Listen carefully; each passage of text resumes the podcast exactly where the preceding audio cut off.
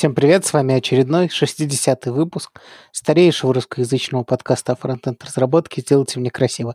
С вами, как всегда, Бугорчев Денис и Миша Коцеевский. Привет, Миша, как отпуск? Привет, огонь, бомба. Пришел, рассказал подробнее, приходите. Да, в нашей группке трансляция слушаем, слушаем слушателей, отвечаем на их вопросы. Вопросов, кстати, в этот раз не было, но ничего страшного, господи, все равно весело поболтали. А и мы переходим сразу по мотивам как раз нашего общения в нашей группе. Э, задавали вопрос, причем настоящие фронтенд-разработчики, которые нас слушают. И какой они вопрос нам задают? Как вы такие умные и красивые? Как вы так много зарабатываете, при этом у вас нормальный цвет лица? Почему Миша самый сексуальный мужчина на свете? Ну, такие нормальные. Первый вопрос, который приходит вам в голову. Нет, они спрашивают, почему не надо использовать Tailwind, или, может быть, все-таки надо. В общем, как вы понимаете, вопросы иногда бывают так себе. Но мы все равно с удовольствием на них отвечаем. Да. Э, Денис, почему не надо использовать? Эм, помимо того, что как-то, во-первых, это красиво, во-первых, это некрасиво. это ужасно выглядит. То есть я понимаю простоту подключения одного CSS, а потом вообще не подключать никакой CSS-файл и все писать э, в HTML. То есть, по сути, вы превращаете ваш тег-класс в тег-стайл, но только вы не паритесь с тем, чтобы э, писать настоящее длинное выражение, а вы пишете, э, как будто вы пишете какой-то emmet шорткат, да? То есть вы пишете очень короткое, типа там аб- абсолют, inset 0, vfull. Я читаю скриншот, который у вас должен высвечиваться, если у вас показываются картинки, которые мы добавляем к нашему выпуску. И эта картинка прям иллюстрирует все, что не так с Tailwind.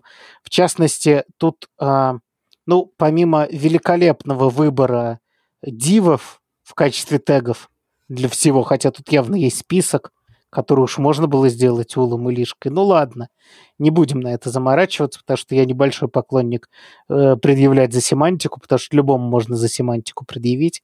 Семантика вещь такая. А, то есть, мне кажется, просто вот если, те, если у тебя, если к тебе в pull request приходят и говорят про семантику, то ты должен спрашивать в ответ, чем я тебе не нравлюсь. Потому что это не имеет отношения к вашему коду, это у человека что-то личное. Э, вот. Это как спрашивать, с какого вы района, почему семантичный так не использовал, почему он семантичный. Ну ладно. Поэтому я не буду дальше докапываться до этого, но вот у нас есть одноуровневые элементы, и у них, поскольку они располаг... ну, поскольку у них более-менее общее оформление, у них классы почти полностью дублируются. То есть они, у них типа загнутые уголки, одинаковый бэкграунд грей 100, они абсолютно позиционированы, inset, v-full, там все такое, да, не хочу в это влезать, что все это означает. А, какие ты видишь в этом проблемы, Миш? Я вижу очень много проблем. Ну, слушай, ну, я же проблемы писал. Много классов повторяются, нужно бы ну, типа, а... как раз в этом я не вижу проблемы. Чё? А я вижу очень много проблем, потому что если ты захочешь поменять, ты открываешь себе дорогу к тому, чтобы сделать опечатку. Поменять, например, сейчас их три, потом ты их сделаешь 10 в карусельке, правильно? Ну да. Потом ты вместо того, чтобы... То есть по-хорошему эти все стили, вот эти стили, которые в классах, должны быть написаны типа там .mygallery, пробел, .item. И ты пишешь все, что к этому к этому относится, правильно? Правильно. Ну да. А, и ты меняешь все в одном месте, оно относится ко всем этим айтемам. Тут ты открываешь себе дорогу к тому, что ты у всех поменяешь, у одного не поменяешь. Удачи это отлавливать. Ну, то есть прям удача. Особенно если ты напишешь не в том порядке, и у тебя автозамена не сработает по какой-то причине. А легко написать не в том порядке, потому что нет никакого порядка. Порядок ты сам определяешь. Захотелось тебе у другого написать там инсет абсолют, и все, больше ты никогда в жизни это никакой регуляркой не найдешь. Понимаешь, да? То есть ты кладешь ты отказываешься от того, что есть все сессии не просто так. Не просто так можно писать проби- сложные селекторы больше, чем там из одного класса. Не просто так можно делать вложенные. Даже в БЭМе можно делать вложенные. Это просто все имитировалось через типа подчеркивание и все такое, да? Но по сути, зачем все это нужно? Для того, чтобы точно определить элементы или группу элементов, к которому этот набор селекторов будет применяться. А тут ты полностью от этого отказываешься и просто говоришь пиу, пиу, пиу, пиу, пиу, вот эти вот типа классы, которые реально проперти, примени к моему элементу. И в итоге ты будешь руками поддерживать на каждом элементе набор этих проперти. Ты отказался от каскада, ты отказался от всего, ты отказался от всех фишек CSS, от все про то, что ты, про то, что ты в прошлый раз говорил, вся эта специфичность просто выкидывается в мусорное ведро, это все не надо, это какие-то фронтендовские заморочки. А потом выясняется, что они не просто так придуманы, понимаешь? Да, давай два слова про BEM, если мы сравниваем вот этот вот Atomic Design с BEM. В чем смысл BEM? В том, что ты инкапсулируешь реализацию. То есть ты говоришь, что это button, а не говоришь, что это round corners, yellow, on hover white и так далее. Потому что сегодня, как ты правильно заметил, она у нас yellow, а завтра она у нас green. И до свидос. Угу. То есть даже если ты говоришь button... По всему проекту э, надо менять. Да, даже если ты говоришь button э, тема light, э, сегодня у тебя это FFF, а завтра это у тебя DDD, ну, например. Угу. Или там в желтый пошло. Вот, поэтому бэмовские классы нужно называть так, чтобы по ним не было понятно, какая реализация внутри. То есть ты пишешь button э, с модификатором background FFF, это неправильное название по BEM. Про выкидывание специфичности, ну, кажется, что Э, выкидывание специфичности – это хорошо. Если можно писать неспецифично, лучше писать неспецифично. Куда же должно это переехать? Даже если у нас есть специальные, э, я не помню, как это в Baby называлось, но какие-то блоки, которые отвечают только за view, например, только за round э, corners, да? Uh-huh. Вот. Куда же это должно переехать? В идеале в CSS-модуле. То есть там есть такая штука, я забыл, как это называется, Композиция. Вот, ты можешь написать, что за композируй. Вот у меня есть, э, ну, как миксины были в SCSS всяком. Только миксины это зло, потому что они генерят плохой код. Вот. А в CSS-модулях э, ты можешь сказать, вот закомпозируй, пожалуйста, вот с этим. И если есть смысл выносить какой-то э, класс, это тебя сделает машина. Его действительно не нужно будет и невозможно будет э, руками найти по всему проекту. Ты будешь искать свой класс button и с легкостью его найдешь. Вот. А, а если нужно поменять что-то, причем везде, эта задача происходит вообще-то чаще, чем вы думаете. Э, бывало такое, э, в моей компании ходит байка, что подбирали лучший продающий цвет и сделали эксперимент на 30 цветов или что-то такое. Ну, знаешь, все спорили, там UX, какой будет лучше uh-huh, продавать. Uh-huh. Сделали эксперимент на 30 цветов. Какой выиграли, тот раскатали везде. Ну и представь себе, что у тебя в Tailwind оно называется не button э, sell или button premium, а называется button red, а потом она стала purple. Да, удачи, удачи все это менеджерить. Да. Поэтому вообще-то вот эти вот atomic классы это прикольная фигня.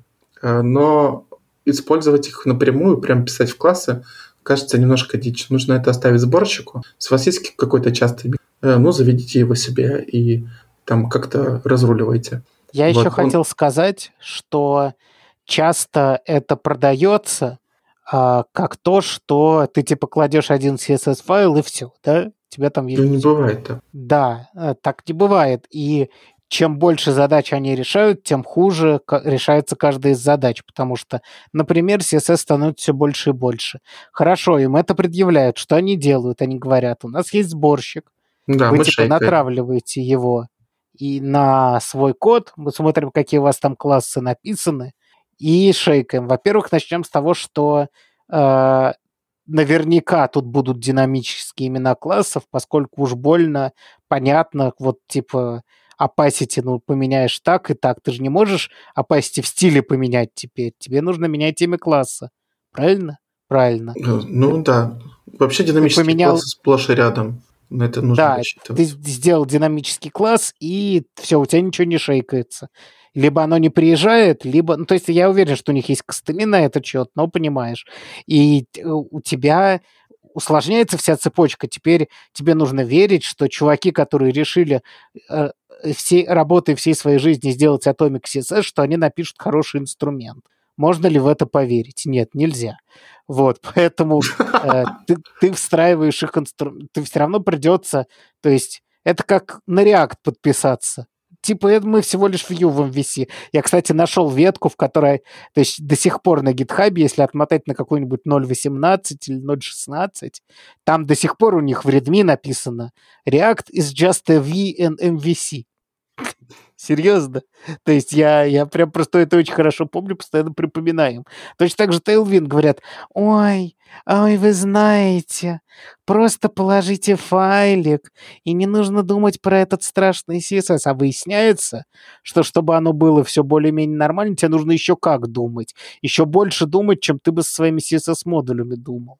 Я согласен на сто процентов, конечно. Так, а, давай... И какие доводы, почему не надо использовать Tailwind? Я слишком хорошо помню Bootstrap, вот, на котором делалось все. Эм, я же начинал как full-stack разработчик, и э, разработчикам, которые больше э, бэкэндеры, очень-очень нравился Bootstrap. Ну, потому что, ну, правда, не надо думать про CSS.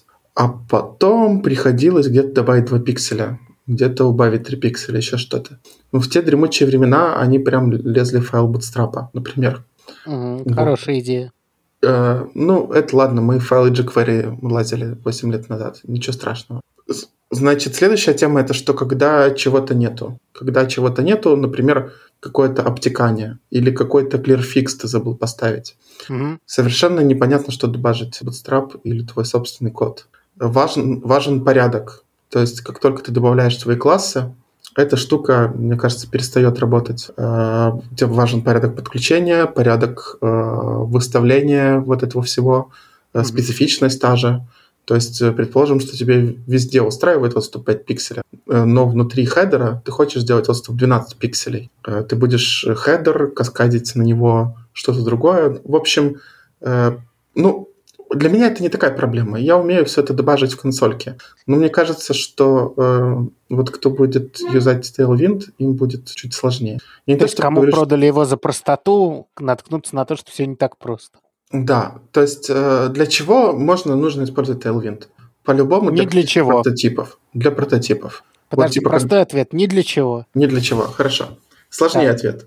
Э, прототипы. Давай. Ты хочешь набросать, ну вот, у меня будет вот такая раскладка, вот здесь фотка, вот здесь вот это, э, вот здесь отступы. То есть код, который не будет меняться, код, который ты покажешь и выкинешь. Вот. Может, проще стилями на фарш мачить? Кому как. Ну вот, например, сделать какой-нибудь э, святой грааль, э, нужно гуглить. Сделать картинку слева, это справа какой-то любой отступ, правильно, неправильно, неважно, нужно гуглить. Так здесь можно типа Да, но что означает знаешь, класс? Со Что означает класс у флекса вот в этой картинке? Call start 1. Что это означает? А, первая... Угу. Row start 1. И при том, что это флекс. Это флекс, понимаешь? Ну да, эту штуку надо знать. Это да, реально... это... То есть чем, зачем в себя впихивать это знание, когда можно просто почитать про флексбоксы на CSS Tricks, иметь это в закладках, несколько раз его пооткрывать и запомнить все вообще. Слушай, да, вот это вот МД тоже непонятное, ПТ, ну вот... Да, вот... Спай... Ну, я догадываюсь, что имеется в виду, но... Да, я, типа, надо читать API, знаешь, как Lodash. Ну, Lodash в Lodash больше. Да, но у Lodash хотя бы подсказочки есть, э, байдинги, тейп-скриптовые, все такое. А тут, ну, может, тоже есть, конечно. Э, мега подсказки типа, что скрывается за этим именем класса, но я что-то сомневаюсь. О боже. Я сейчас, э, может быть, мы добавим в шоу-ноте вот эту ссылку. Я в не добавил внизу. Давай. А, вот. Добавь. И там есть, ну ты понимаешь. Мы добавим, но что это? А utilities в общем, это, creating это, outline rings. Да, это а. чтобы сделать э, вокруг кольцо. Это нужно... О боже. Короче, нет, э, совершенно нет, невозможно, сложно. И непонятно, Короче, это штука, которую, которой, чтобы пользоваться, нужно знать. Вот ее просто нужно учить. А зачем вот ее сегодня... учить? В том-то и дело, да, что сегодня у вас Tailwind, а завтра придется делать нормальную верстку, придется на другой проект, и все. Да, CSS, поверьте, никуда не денется. Вот прям никуда. Э, Еще у меня есть такой point, я не буду наверное, озвучу. Вот, но, в общем, все же, была мода, знаешь, все издавали свои дизайны. Все. Uh-huh, uh-huh. И, наверное, какое-то распространение получил только материал дизайн от Гугла. Ну, никто не будет брать Яндекс или Тиньковскую. Ну, нет. А, а потому что дизайн-система у меня есть аналогия с тем, что это э, законы в государстве. Я это так mm-hmm. себе представляю.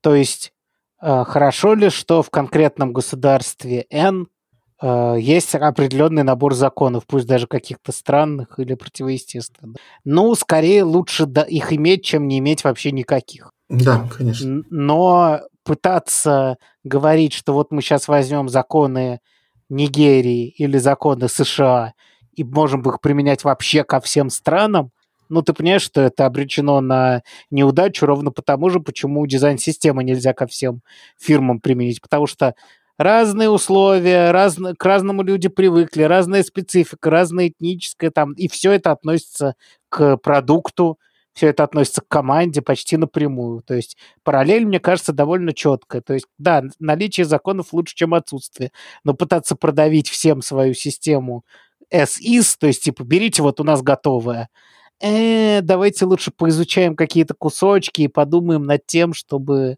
как-то их к себе внести с учетом специфики. Поэтому как-то так. Да, э, про Bootstrap два слова. Он не пытался быть тем, чем он не является. Это такая штука, чтобы очень быстро пилить админ. Ну, наверное, Я это даже хорошо. Я вообще хорошо отношусь, честно говоря. Э, ну, у меня к нему примерно те же претензии, что к Tailwind, но, по крайней мере, э, он, ну, он хорош для, для, для какой-то конкретной задачи. Это хорошо, если все админки. Но если все сайты одинаковые, может, это хорошо. Понимаешь, Ты никак а, не в чем дело? Вот я сейчас зайду, у Bootstrap же есть наверняка какой-то сайт. Да, Get Bootstrap. Вот, я захожу на Bootstrap. И что я вижу про Bootstrap? Build Fast Responsive Sites with Bootstrap. Не прикопаешься, поскольку у них встроенные медиаквери, кстати, неплохие. Я их брейкпоинты к себе периодически таскаю, потому что пацаны думали, а я думать не хочу. А, uh-huh. Ну, понимаешь. Вот. А как они себя продают? Uh, quickly Design, Customize, Mobile First. Все, все правда. Open source, действительно open source. Миксины, Grid System, не поспоришь, все правда. Теперь давай зайдем на Tailwind. Tailwind CSS only framework that I've seen scale on large teams. Серьезно, да? То есть Tailwind — это единственный способ организовать CSS в больших командах. Его легко настроить, адаптировать, и билд минимальный у него. Ну, ты понимаешь, это все неправда. Это, uh-huh. это, все не, это все неправда, и это неправильный способ себя продавать. Точно так же, как очень странно делать эпическую музыку к обновлению своих CSS-классов. Но над этим мы уже прикалывались. А, кстати, ровно, по-моему, 10 выпусков назад, что примечательно. Вот. И если почитать как они себя продают. То есть цитаты есть нормальные, типа «У меня не было опыта, я написал пару классов, все заработало». Я рад это, ну прям реально рад за людей, потому что надеюсь, что они потом выучат получше и забросят этот Tailwind. Но продавать его на первом экране как единственный способ организовать CSS для больших команд, это это как если бы я говорил, что я единственный фронтенд-разработчик, который умеет откладывать яйца. Это, во-первых, во-первых, я не единственный, а во-вторых, я не умею. Вот. ровно те же претензии к Tailwind, что это не единственный способ организовать CSS, и это вообще не способ организовать CSS.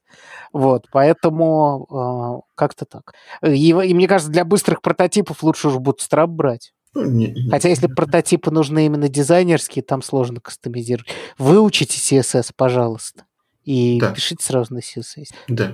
Кстати, Миша, мы устроим нашу движуху, которую мы хотели. Может, может расскажем про нее? А давай в конце. А, давай, хорошо, напомни. А, давай я напишу, чтобы не забыть. Расскажи пока про следующую тему. Да. Э, статья, которая называется, что синдром самозванца на самом деле полезен для разработчика. Э, удивительная точка зрения, казалось бы. Вообще, большая часть статьи просто описывает, что такое синдром самозванца. Мы хотим еще раз по этому пойтись или straight to the point? А, я бы хотел это немножко обсудить применительно к этой статье, да. Окей. Okay. А, значит, человек описывает синдром самозванца а, по симптомам. То есть, что некоторые индикаторы этого. Я по-английски смотрю, это там переводная статья, но мы на оригинал дадим, естественно, ссылку, потому что даром, что это медиум, да, это медиум, по-моему. Да, да, да это медиум. медиум. Да, но э, это еще лучше уж давать на оригинал на медиуме, чем на перевод на хабре. Уж вы меня простите, но вот. И в конце концов, там клапов мало у человека, поклапайте ему, потому что point, поинты есть разумные. Так вот, он описывает некоторые э, симптомы. Симптомы такие, индикаторы, что вы не говорите на митингах и боитесь, ну, сейчас, на встречах. Я буду говорить митинги как встречи. Пожалуйста, не сажайте меня в тюрьму. А, значит, вы не говорите на митингах и пассивно в них участвуете. А, значит, вы считаете, вы делаете изначально предположение, что остальные знают больше вас. Вы всегда сомневаетесь, что то, что вы можете сказать, вообще ценно. А, всегда забиваетесь подальше на больших совещаниях, не сидите в переднем краю. И вам нужно мнение других, чтобы подтвердить, что вы действительно правы. А, многое из этого, это может действительно быть индикатором, но вообще в целом это неуверенность в себе. И синдром самозванца – это несколько другая вещь по сравнению с неуверенностью в себе. Это прямо у меня в терапии был такой термин когнитивное искажение. Угу. Когда ты воспринимаешь окружающий мир э, через призму каких-то своих искажений. И вот у тебя есть убежденность в том, что все вокруг умные и крутые. И ты всегда будешь находить этому подтверждение. И проблема здесь скорее вот в этой вот убежденности. Нужно поработать. И только потом можно будет выбраться из синдрома самозванца. Потому что иначе э, ну, придется очень быстро бежать, грести, тратить силы. И все равно это чувство никуда никогда не уйдет. Не, оно никуда не денется. Никак, никакие формальные достижения. Э, когда вы чего-то достигаете во внешнем мире, вы никак не боретесь с причиной возникновения разных когнитивных искажений, а причина у вас в голове пока вы не начнете заглядывать внутрь головы э, с чьей-то помощью или самостоятельно, если вы такой крутой, как я, например. Да-да. А, а, то а, отвлекся на собственную крутость, потерял мысль. А то а, никакие внешние успехи не помогают, потому что они вы, вы ищете ключи не там, где потеряли, а там, где легче искать. Ну, то есть вы можете сколько угодно обшаривать под, под фонарем, вы можете там весь асфальт срыть, все равно ключи у вас в кармане, вы там даже не ищете. Вот, очень глубокая аналогия. Так вот, я хотел поговорить про то, что синдром... Очень свежий. А про то, что синдром самозванца, если очень точно про него говорить, это оторванность результата от собственных усилий. Это не совсем неуверенность в себе. То есть, например, человек может не любить садиться в передний ряд, потому что он тупо интроверт. Ну, ну ему да, неприятно. Да, нормальная тема. Быть абсолютно нормально. То есть при этом он может считать себя самым лучшим интровертом на свете. И будет прав. А, а это, это довольно специфическое искажение, которое нередкое, но надо понимать, что когда мы говорим про синдром самозванца, это именно э, что ты считаешь, что то, чего ты достиг, тебе досталось незаслуженно, э, потому что ты не считаешь, что ты достаточно хорош для того, что ты получаешь. Хотя да, совершенно либо... очевидно, что... Да, говори. А, либо ты списываешь это на удачу, вот мне повезло, либо ты говоришь, ну это типа ерунда. Вот люди вокруг там докеры поднимают, а некоторые вообще в космос летают. А я там прот поднял, ну нормальная тема. Любой бы смог. Ну, там два варианта.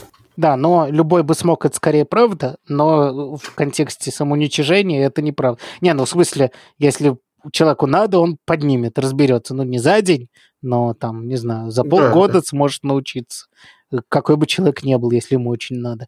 А, то есть именно эта оторванность от собственных усилий, собственных достижений, это вот довольно конкретная вещь. Но мы можем поговорить, я просто хотел сделать это замечание, потому что как бы вся статья про этот синдром, а говорит он во многом про, а, про вообще, вообще в целом неуверенность в себе и чем она может быть на удивление полезна, да? Давай перейдем наконец к тому, да. И, не, еще один важный поинт, что если ты добиваешься успехов, то ты чувствуешь за них вину. Типа, если подняли зарплату, знаешь, или сделал крутую задачу, и тебя похвалили. Серьезно? Ну, тут так написано, да. То есть он, вот эти вот страхи внутри тебя, он достает наружу, и даже если что-то идет хорошо, ты это чувствуешь в минус. Типа, как так-то? Я не заслужил. У меня было такое, конечно, было в Яндексе особенно, знаешь, попадаешь туда джуном, все вокруг офигенные, вот, э, ну, кажется, что, ну, типа, случайно попал, и вообще там удивительно что-то получилось. А из-за того, что все считают, что у тебя хорошо получилось, тебе как-то фу, прям фу. Вот. А как с этим побороться? Вот мне кажется, что в статье очень правильно. Давай, начать, давай тогда перейдем к себе и понять, что эта проблема есть. Да. В общем, а... Э, чем он может быть полезен, это... Да, давай ты. Не, я уже много говорил. Давай, давай, давай ты расскажи, мне интересно. Окей. Значит, история в том, что, э, во-первых, его нужно начать замечать. То есть нужно себе признаться в том, что есть проблема. В том, что вы не чувствуете достаточного достаточной отдачи от работы, в том, что вы списываете это все э, на удачу, в том, что все вокруг лучше. И тут проблема не в том, что все вокруг лучше, а проблема в том, что вам от этого очень сильно дискомфортно. И когда вы примете эту мысль, мне дискомфортно, потому что все вокруг лучше, а, а я не лучше. В ней можно покопаться, можно попробовать найти вот те самые когнитивные искажения и в конце концов поработать с этим. То есть, э, может быть, действительно, знаешь, была такая, по-моему, твит, а настолько ли ты хорош, чтобы у тебя был синдром самозванца. Mm. Вот. Да, это Вот, то есть э, вот эта вся штука, она жрет э, энергию. То есть неудовлетворенность собой, вот это вот, знаешь, вот тема, что меня сейчас уволят. Они сейчас узнают, что я не тот, меня уволят. Это съедает энергию и действительно мешает работать и отрицательно влияет. Но это сигнал, э, который говорит, э, давай со мной разбираться, поговори сам с собой. Или найди человека, который поможет из себя это достать.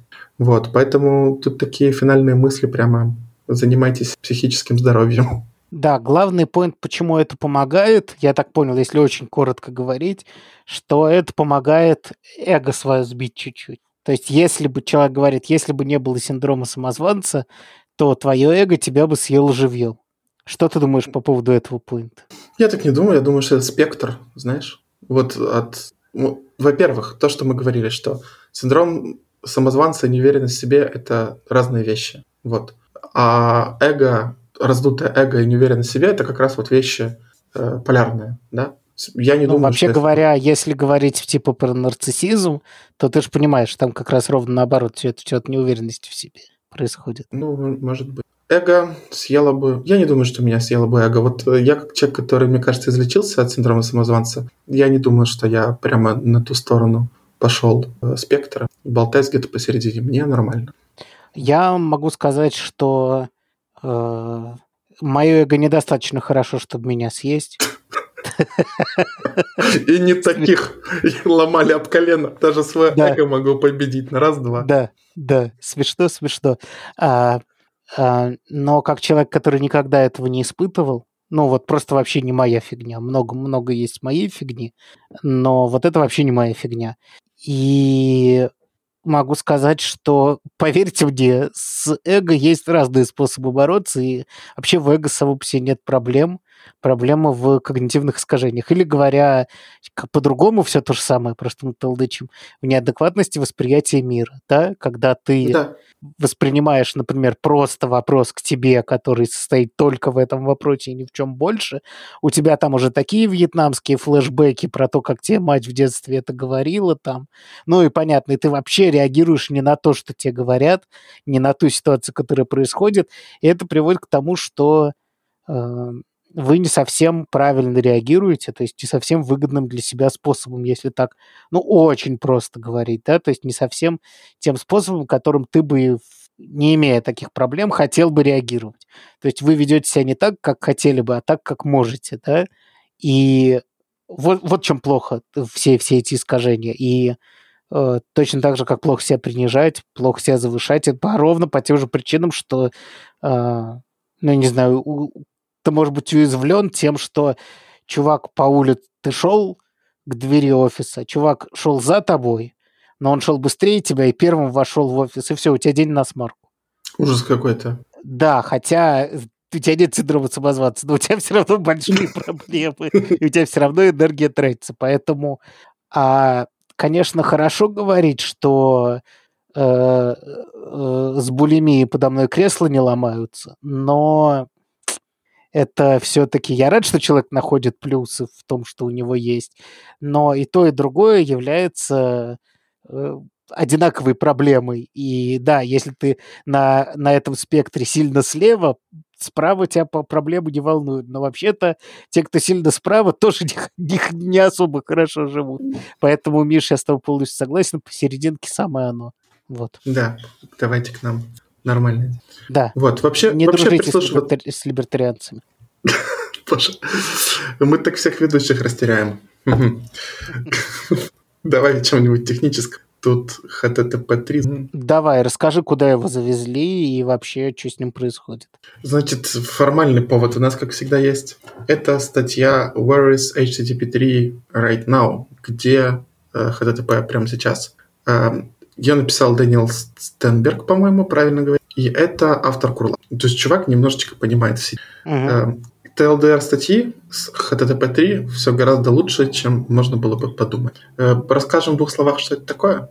Да, расскажи, потому что я вообще не знаю, что это такое. Ну, HTTP 2 знаешь? Э, там что-то вроде файлики вместе ходят. В целом да. лучше, чем HTTP. Да. Ну, э, самая главная фишка HTTP 2 – это комплексирование, правильно uh-huh. называть.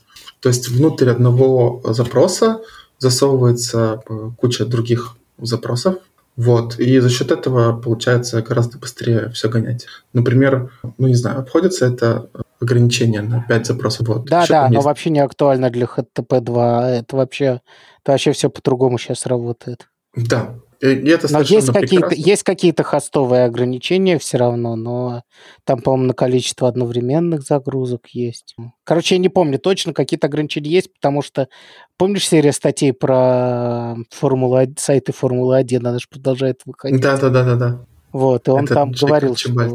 Да, да, да. И он там периодически говорит, что это становится проблемой, но я точно не помню почему. Может быть, потому что там нет ничего такого. Можем засунуть, кстати, потом в пик. Это хорошая да, серия. Да, Мы о ней ничего не говорили. Мы про первую статью говорили, а потом не говорили, да. Вот. Значит, э, вообще жизнь с HTTP 2 стала сильно быстрее и лучше для нас, разработчиков. Прямо графики там были какие-то поражающие, э, все угу. начало летать. Похоже, но у него осталась одна, кстати, родовая травма. Я хочу не рассказать. Может быть, мы уже рассказывали, ну почему бы и нет.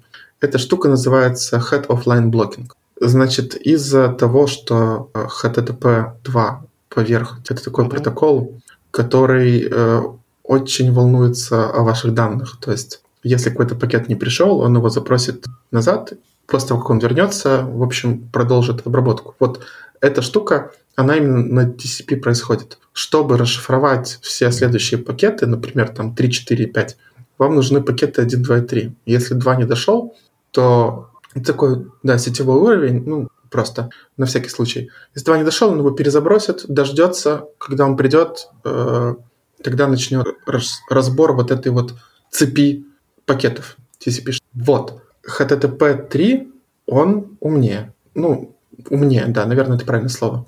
Во-первых, он работает через, через UDP. Э, во-вторых, у него есть э, специальные способы, чтобы слать излишние данные и потери пакетов не влияли. А, наверное, это вот типа самое главное отличие. Вообще, хм, это была экспериментальная штука, которая называлась Quick в Гугле. Ее очень подпольно использовали браузеры, Э, то есть Chrome использовал его для общения с, со своими серверами Гугла быстрее, чем mm-hmm. другие. Потом подключились Facebook и еще какие-то ребята. Но это все еще был не стандарт. И вот теперь э, стандарт, ну, во-первых, в черновике давно валяется, ждет реализации. Э, теперь он реализован. Называется HTTP over Quick и обладает вот этими преимуществами. Вот, то есть, по идее, будет работать сильно быстрее. Но кажется, что не будет. Эта штука, она важна только для каких-то очень сильных edge-кейсов. То есть, если у тебя мобильный телефон и очень узкий трафик, и ну, качество трафика, ну, качество соединения плохое, тогда ты будешь терять пакеты, да, и тогда будет выигрыш. Но если ты сидишь на широкополосном, то фактически никакого выигрыша от HTTP не будет. То есть это такая оптимизация, оптимизация э, для сильных соединений. Ну, мы об этом говорим, это тренд, что все катится к тому, что интернет на мобилках на плохом соединении, и вот уже даже на сетевом уровне стало не хватать TCP. Вот это да. У TCP еще есть всякие травмы в виде э, увеличение размера пакета. Я, правда, не специалист, я чуть не подготовился к этой теме, но, короче, это big deal. То есть HTTP 3 сильно отличается от HTTP 2. То есть пока нет никакой разницы, ну, может и не будет, в принципе, действительно. В конце концов, это все не про хороший коннект, по большому счету. Ну, Очень да. интересно на это все посмотреть. Хотя я, конечно, очень слабо в этом шарю.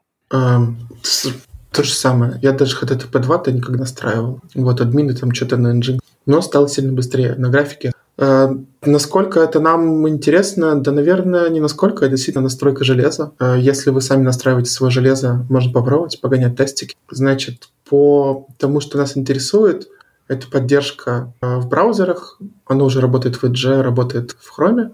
Ну, в Edge работает, потому что работает. И вот-вот завезут на Firefox. Вот. А по процентам какие-то совершенно нереалистичные проценты говорят, что в топ 2,1 миллиона сайтов 14, э, не может, 16 процентов. Не может такого ну, быть. Это солидно. Это солидно. Это прям очень много, да. Адаптация супер быстрая. Cloudflare говорит, что 9%. Тоже много, на мой взгляд. Вот. Э, я, когда впервые об этом всем услышал, я очень хайпел. Ну да, когда появились замеры, оказалось, что и все равно придется писать нормальный код, чтобы ну, так или иначе, хорошо бы о нем знать, потому что HTTP2 чуть-чуть поменял то, как мы должны писать наши маленькие HTML-странички. Может, эта фигня тоже как-то поменяет. Кстати, он поменял-то, да, знаешь, стали писать, ну, мы бандли, ну, вот, когда это тоже хайпили HTTP2, типа, можно бандлерами не пользоваться. Помнишь этот прикол? Не, ну, можно бандлерами все... не пользоваться, это вряд ли можно. Ну, все ж мультиплицируется, типа, все такое. А то, что там оно там тришейкается, вот, это другой вопрос. То есть бандеры, они в другом хороши. Нельзя просто брать. Но все равно этап, этап какой-то транспиляции тебе все равно нужен. А если у тебя TypeScript, ты все равно не можешь свой код в браузер выгружать. Ну да, то есть... Как то есть, бы... короче, там много проблем возникает. Ну, Мы уже жизнь... слишком далеко, э, слишком далеко от того уровня, где ты можешь не компилировать свой JavaScript. Как бы это странно не звучало. Да. Так что хайпите осторожно или не хайпите. Лучше знать, чем нет. Эм, Все хочу, так, рас... да. хочу рассказать теперь тебе про HTML. О, расскажи мне про HTML. Я а про ты HTML, честно говоря, нет. Круто. Тогда можем поиграть в игру. Давай, хочу. Внимание, вопрос. Эм, тебе нужно загрузить файл с клиента на сервер. Э, Что ты какой HTML тег ты? Файл с клиента на сервер? Ну да. А, ну, input файл. Да, input файл, правильно. А если ты хочешь, чтобы только картинки? Я знаю, что можно в этом открывающемся окне ограничить раз, раз, расширение. Да, можно. Еще можно запретить, э, ну, типа, много, разрешитель запретить много или несколько. Вот, вот. первые два наших э, атрибута. О, круто. круто. Да, accept атрибут, ты пишешь там прям через запятую .jpeg, .jpg, э, .png. Uh-huh, И э, тогда у тебя э, твой, как сказать, Finder на Mac, на Windows это обзорщик, я не помню, позже. Э, проводник. Проводник, да. Explorer. Вот. Не, не, не разрешит взять другие файлы. И это прикольная штука. Да, а если хочешь загрузить прям все, добавляешь мультипл и будет работать. Да, смешно, что я про мультипл сказал, хотя он реально, да, реально второй. Смешно. А, просто я про это сказал, потому что меня это очень раздражает, когда это отключено, потому что иногда, да. ну, например, ты хочешь загрузить несколько файлов, и что ты делаешь? Ты открываешь директорию, выделяешь эти несколько файлов, а у тебя не дает. А Самый просто кайф. это, это тот же интерфейс, что мог бы дать тебе. То есть нигде не написано, что ты должен выбрать один. Вот в чем меня, мне мозг выносит. Поэтому да, поэтому я на это обращаю внимание. Самый кайф я встречал такой интерфейс. Когда там, типа, вот один ты, ты загружаешь, он и появляется другой, типа, если хотите еще загрузить, ах, вы ж мразь, типа, еще шифтом не дали выбрать. Это смешно, вот. да. И оба без мультипл. И вот что хочешь... Если вы делали такой интерфейс, пожалуйста, добавляйте мультипл. Так. Да, это важно. Давай дальше, я не смотрю дальше. Эм, о, я даже не знаю, как вопрос задать. Эм, в каком... Хм. Предположим, ты хочешь сделать текстовый редактор. Да. Предположим, ты хочешь сделать поле ввода, поле ввода хочешь сделать. Э, вот. Ой, Много... да, кажется, знаю. У текстарии есть... А, короче, там можно сделать editable или что-то такое и прям редактировать внутреннее содержание. У текстария зачем? Или не у текстария. У любого дива, у любого дива, по-моему, можно сделать editable, да, редактировать, да, что внутри. Не получилось у меня. Да, контент А я с этим игрался. Я а, да, да, editable, контент editable, это очень весело. Я это делал, э, когда мне нужно было делать поисковую строку, но в этой же поисковой строке были фильтры. Mm-hmm. Вот ты выбираешь фильтр, и он туда идет как тегом таким. Да, да, знаю, популярно сейчас. Вот, такой частый интерфейс, и что я только не пробовал, и абсолютно это фигачил, но они должны быть в потоке, то есть они должны переноситься в новую строку, понимаешь? Mm-hmm. В общем, э, с, и, типа, когда один за другим, а у тебя абсолютно эм, оно, да, улетает за, короче, потом дошел до Content Editable и прямо офигел. Просто бомба, пушка, огонь. Я думаю, что всякие такие штуки, типа тегнуть в слаке, когда uh-huh. ты вводишь, а потом там на этом месте появляется аватарка. Ты же не можешь внутрь э, текстарии засунуть. Вот. Ну, надо быть осторожным, конечно, с этой ерундой.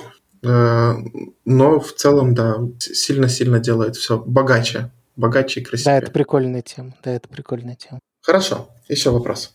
Эм, ты делаешь сайт, на котором ты продаешь картинки, и пользователь заплатил за картинку, эм, и ты ему ее отдаешь. Как ты отдашь? Вот ссылка появилась. Или там, типа, что правой кнопкой сохранить. А, ну, мне кажется, можно сгенерировать. Я... Нет, я, наверное, не понимаю, как ты, как, какой HTML э, атрибут ты намекаешь, потому что я думаю, ну, выгрузите ему эту картинку, пусть сохраняет себе ну, ее как угодно. Ну, то есть, типа, открыть. А, а вот я хочу, чтобы download начался. Давай так. А, чтобы download начинался. Ну, можно хедер передать при ответе сервера, начнется да, download. это, кстати, кстати, кстати, можно это делать. А можно это сделать тегом, ну точнее, атрибут. Ты делаешь ахрев и ссылку куда хочешь, откуда хочешь download. Так. И добавляешь атрибут download, который не просто атрибут download, а download равно файл name. То есть ты можешь написать, с каким А, ну, с каким ну как в заголовке, собственно, ты имя файла передаешь, да. Да, то, только для сервера у тебя ну, не нужно никакого проблемы. Ну, прикольно, я вообще не знал про это. То есть, и... типа, у А можно указать атрибут download. Да, и будет работать. Прикольно. Какие-то, да, логи там отдавать, что хочешь. Это, это ну, прикольно. Да, мне тоже нравится. Так, э, Интересно. Ну, это я просто, наверное, расскажу, потому что слишком очевидно. Я думаю, э, представь себе, что к те, кто ты пришел на сайт Google Translate, и у тебя есть компания Apple, а он там переводится на арабский. И перевед... ну, давай на украинский переводится. Uh-huh. Вот.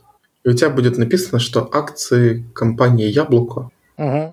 В общем, что-то с ним произошло. А, а можно сделать, чтобы не происходило. Тогда ты к любому элементу p, div, что хочешь, добавляешь translate no. Mm. Угу. Интересно. И так можно сохранить имена собственные. Очень, конечно, узкий кейс. Э, никогда тоже об этом не знал.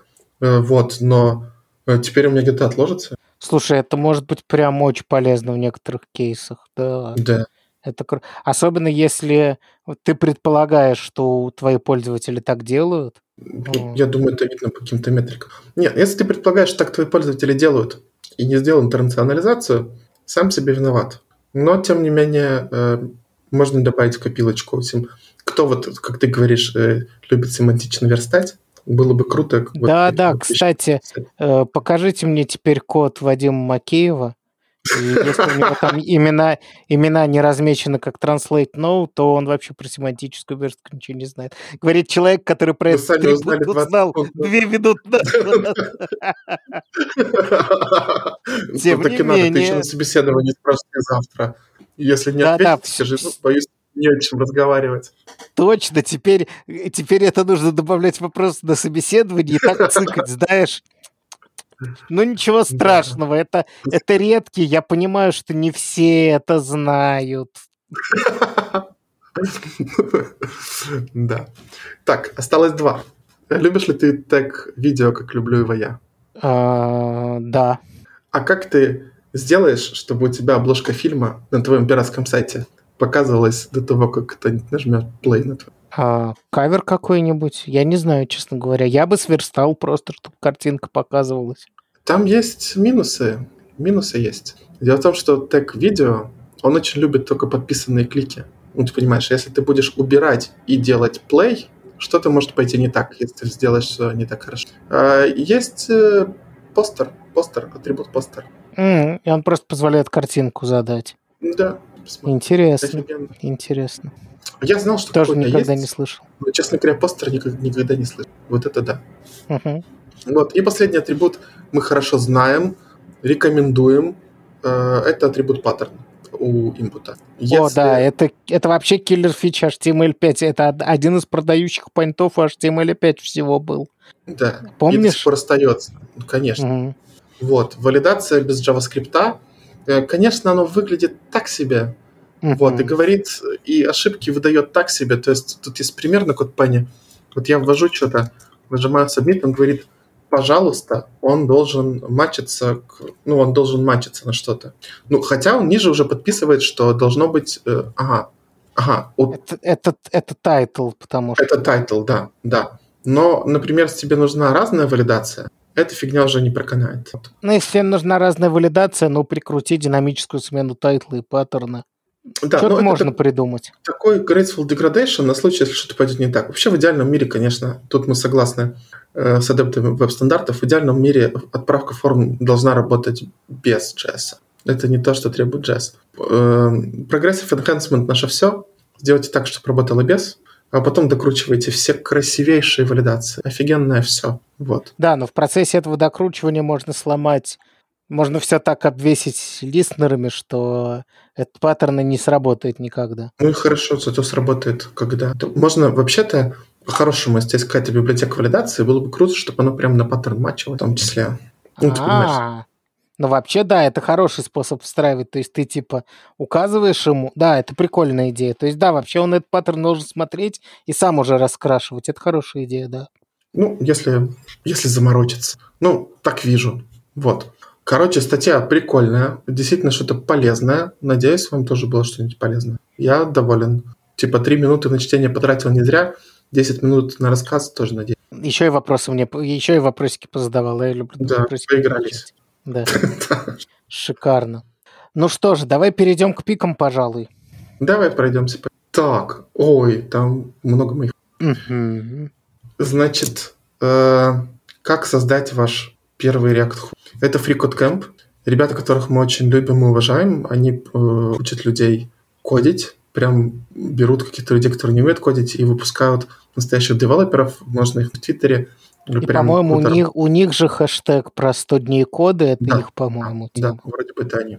Значит, тут пример, причем э, пример, как писать хук э, прям с нуля, прямо до, до рабочего состояния.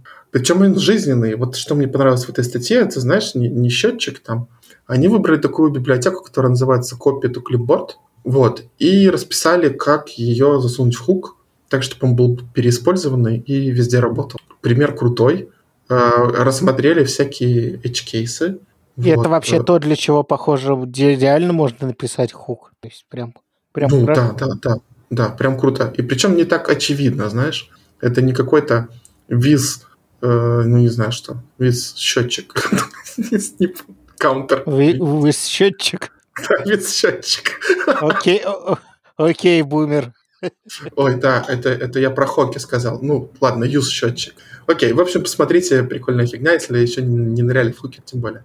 Да, мне, кстати, недавно это, ну, то есть что-то при, пришлось в этом разбираться, потому что я писал свой первый кастомный хук прям. Ох, круто. Я тоже писал кастомный хук, потом меня послали нахрен. Сказали, а делай это... по месту. А у меня, у меня тикет, э, как это, knock your effort, он проходит ниже радаров.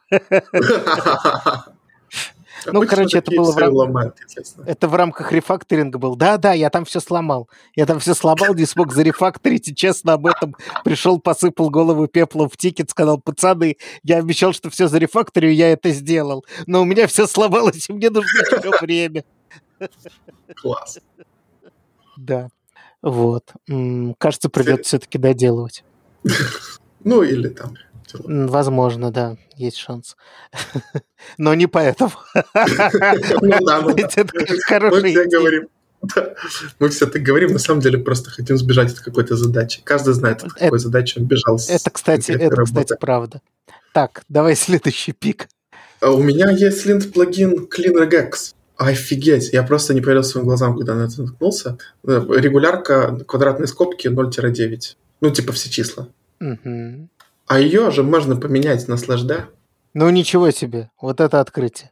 Это открытие, потому что я когда пишу регулярки, я их пишу так, чтобы они работали, а не так, чтобы они были нормальные. Вот у меня мысль куда-то несется, знаешь, посидеть и перефакторить регулярку мне потом в голову не приходит.